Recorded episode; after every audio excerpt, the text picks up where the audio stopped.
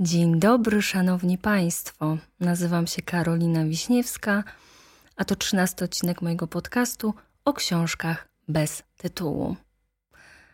Bardzo lubię ten moment, kiedy mam wszystko gotowe i siadam do nagrywania. Trzynastka to podobno taka pechowa liczba. Nie wiem. Mnie w piątki trzynastego zawsze spotykały miłe rzeczy.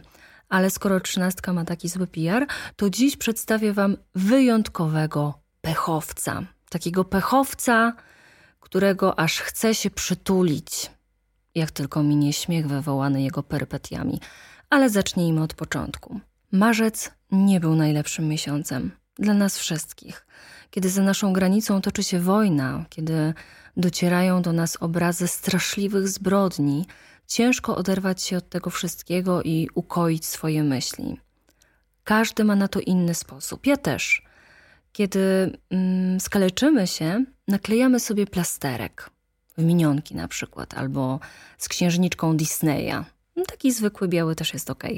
Mm, najważniejsze, żeby zabezpieczyć ranę, nie patrzeć na nią i chociaż na chwilę o niej zapomnieć. A co kiedy boli nas dusza? Otóż na duszę też można nakleić plasterek. Symboliczny.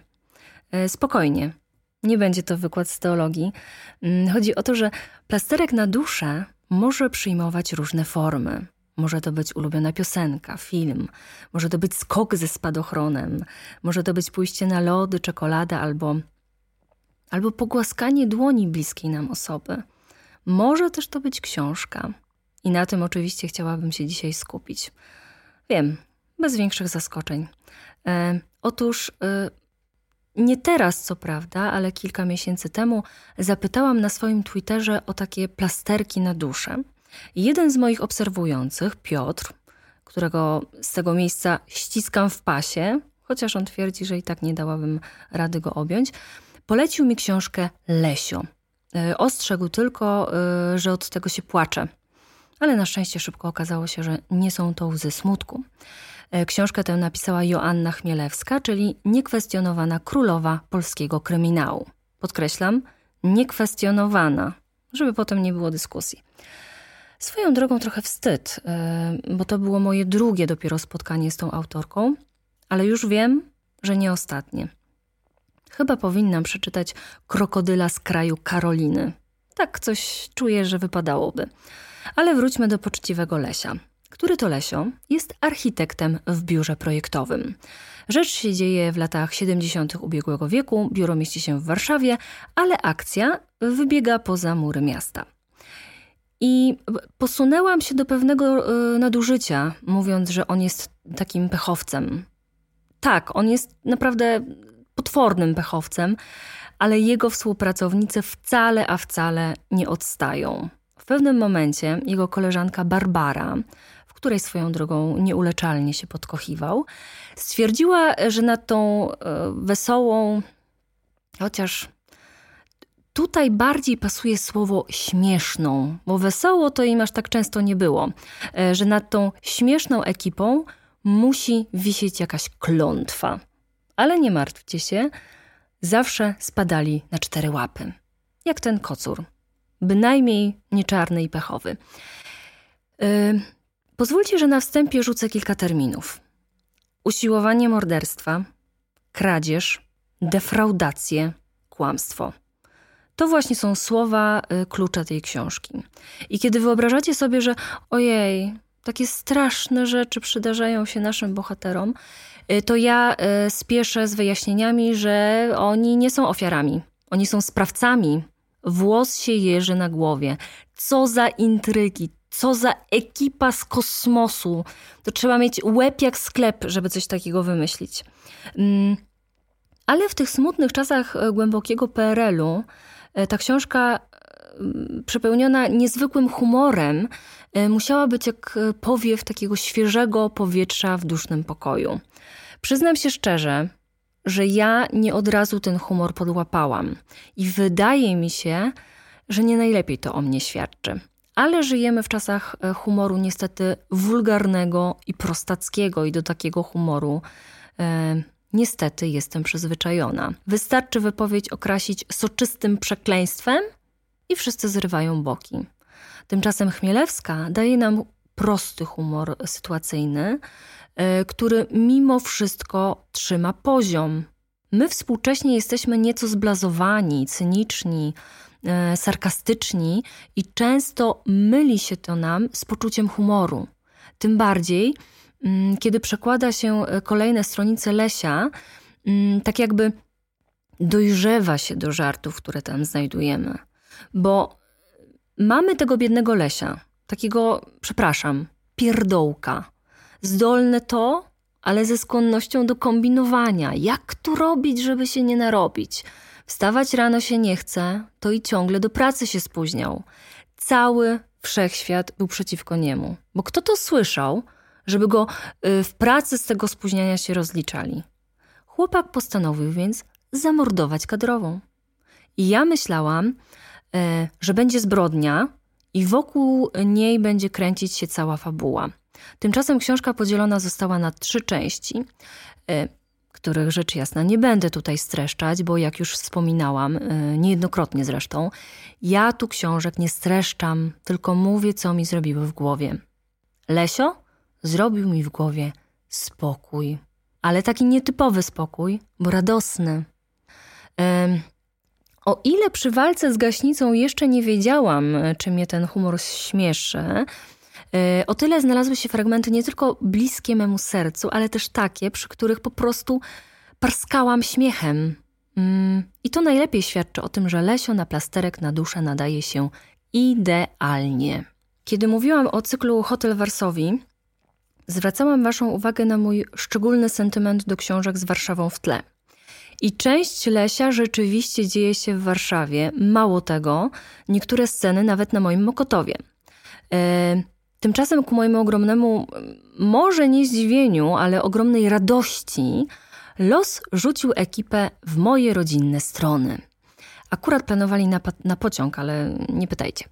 E, pociąg ten jechał do Warszawy przez Małkinie, gdzie mieszka moja siostra ale szczególnie mocniej zabiło mi serce, kiedy bohaterowie próbowali dojść do tego, co oznacza skrót węg przy miejscowości Sadowne. Mam świadka, że czytałam to i wołałam węgrowskie, no przecież węgrowskie, bo moja rodzinna miejscowość leży na skarpie. I jak wyjdzie się za mój dom rodzinny i stanie się w odpowiednim miejscu, to za Bugiem widać wieżę kościoła w Sadownem. Możecie się śmiać, ale zawsze jakoś tak miło e, przeczytać e, o bliskich stronach, zwłaszcza kiedy są to malutkie, z pozoru nic nieznaczące miejscowości. I to był jeden z powodów mojego uśmiechu. Ale to był taki serdeczny, życzliwy uśmiech, a nie śmiech. Tymczasem zupełnie nieserdeczny uśmiech, tylko prawdziwie niepohamowany śmiech zaatakował mnie między innymi, kiedy mm, do zespołu Lesia dołączył pracownik z Danii. I w związku z oczywistą barierą językową postanowiono go nauczyć polskiego. Temat jest bliski memu sercu, więc siłą rzeczy bawiłam się przednio, czytając o perypetiach i staraniach tego biednego Bobka. Mm, tak go przechrzcili, bo jego oryginalne imię było dla nich zbyt trudne. Ale to naprawdę jest kropla w morzu, bo cała książka przesycona jest absurdalnymi przygodami tej grupy pracowników. I o ile Barbara twierdziła, że ciąży nad nimi klątwa, o tyle y, kierownik całego tego grajdołu był przekonany y, o nieklątwie, o epidemii głupoty.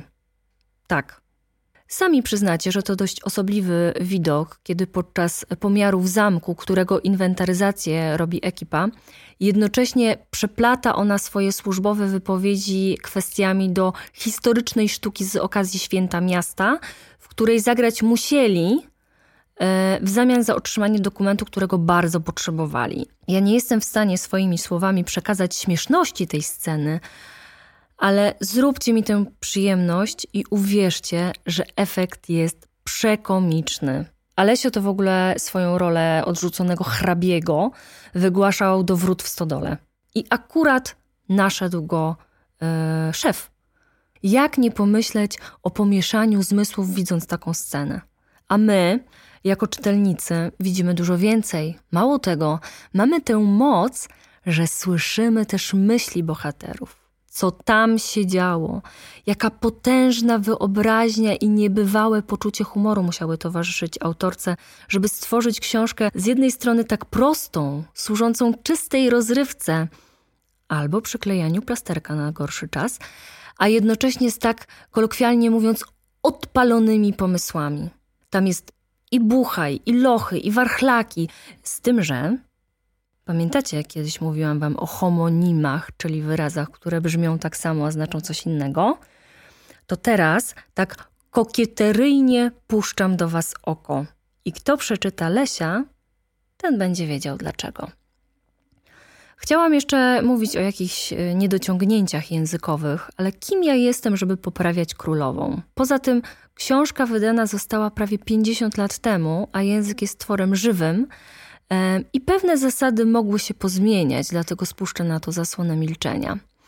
Ale o czymś jeszcze na koniec mimo wszystko chciałam powiedzieć. Wielu z Was, w zasadzie od pierwszego odcinka, zachęcało mnie, żebym e, zajęła się nagrywaniem audiobooków. I przyznałam się Wam, że jest to jedno z moich największych marzeń. Otóż z nieukrywaną radością i nieco ukrywanym strachem chciałam Was poinformować, że nagrałam audiobooka. 6 kwietnia swoją 79. rocznicę wydania miała książka Mały Książę. I właśnie ją niebawem będziecie mogli usłyszeć w mojej interpretacji. Gęba mi się śmieje, jak to mówię. Uff. Emocje natomiast będę dawkowała, ponieważ ten e, audiobook, pierwszy, ale nie ostatni, wydany zostanie w odcinkach w formie mojego nowego podcastu, kartkując mikrofon. Obiecuję, że zrobię wszystko, żebyście nie przegapili tej premiery i gorąco liczę, że także w tej przygodzie zechcecie mi towarzyszyć. I jeszcze chciałam zaznaczyć, żebyście nie martwili się o moje ewentualne zatargi z prawem. Wszystko zostało nagrane w zgodzie z zasadami praw autorskich. Powiem Wam w tajemnicy, że nie mogę się doczekać. I jak już się domyślacie, jaram się jak Łazienkowski w 2015. Może marzenia same się nie spełniają, ale jak trochę im się pomoże, cieszę się, że w końcu mogłam to z siebie wyrzucić. I teraz mogę cieszyć się z tej ekscytacji, że nadchodzi nowe. Dobra, oddycham. To może w oczekiwaniu na te nowe, chociaż stare też będzie wychodzić jak dawniej. Nie rezygnuję z mojego pierworodnego dziecka. Napiszecie coś do mnie na kontakt małpakarowiśniewska.pl. Będzie mi bardzo miło, bo lubię Wam odpisywać. Tymczasem na dziś już wystarczy zwierzeń i emocji. Bądźcie czujni, nowy projekt może nadejść w najmniej oczekiwanym momencie. No, to wszystkiego najlepszego.